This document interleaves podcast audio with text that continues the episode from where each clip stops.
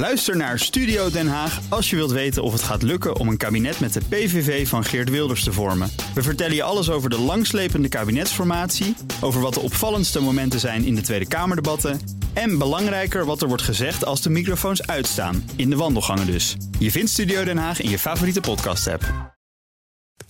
De column van Bernard Hammelburg.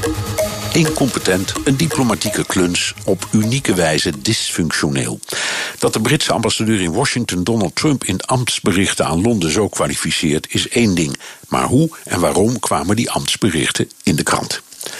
Het roddelblad Mail on Sunday gooide hoge ogen met de gelekte geheime analyse die ambassadeur Sir Kim Darroch maakte van Trump en diens chaotische Witte Huis. Natuurlijk kwam er een geconditioneerde reflex van Liam Fox, minister van Buitenlandse Handel. Excuus aan de Amerikanen, we gaan het lek onderzoeken.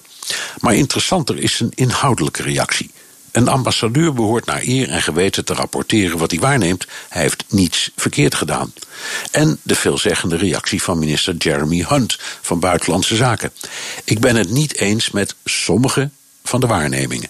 In gewone taal, die ambassadeur slaat de spijker op zijn kop. Waarom werd het gelekt?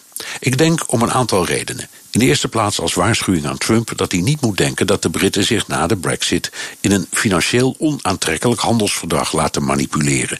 Groot-Brittannië wordt niet de 51ste staat van Amerika en Trump krijgt niet de regie. In de tweede plaats als protest tegen de Amerikaanse Iran-politiek, waardoor Londen zich in hevige mate voelt gemanipuleerd, net als Duitsland en Frankrijk trouwens. Opmerkelijk in de rapportage van ambassadeur Derrick is dat hij Trumps verhaal over de op het laatste nippertje afgeblazen luchtaanval op Iran in twijfel trekt. Trump weet dat zijn volk gewoon geen nieuwe oorlog wil, schrijft hij. En tenslotte is het een waarschuwing aan Boris Johnson om, als die de nieuwe Britse premier mocht worden, niet Nigel Farage of een andere beroepsquerulant als ambassadeur naar Washington te sturen. Trump twitterde dat Amerika het contact met Sir Kim verbreekt. We zijn geen fan van deze ambassadeur, zei hij. Haalt je de koekoek. Groot-Brittannië is veruit de belangrijkste bondgenoot die Amerika heeft. Dus de kaakslag van Derrick moest hij incasseren. We hebben voldoende problemen op het gebied van Wat het armoede. gilde van Op Londense stiff upper lippers van hem denkt, zal geen verrassing zijn.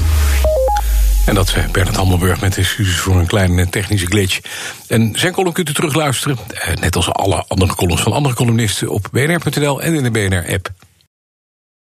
Ook Hugo Reitsma vind je in de BNR-app. Superhandig die BNR-app. Je kunt alle programma's live luisteren, breaking nieuwsmeldingen. Je blijft op de hoogte van het laatste zakelijke nieuws. En je vindt er alle BNR-podcasts, waaronder natuurlijk de belangrijkste, Boeken zijn in de wijk. Download nu de gratis BNR-app en blijf scherp.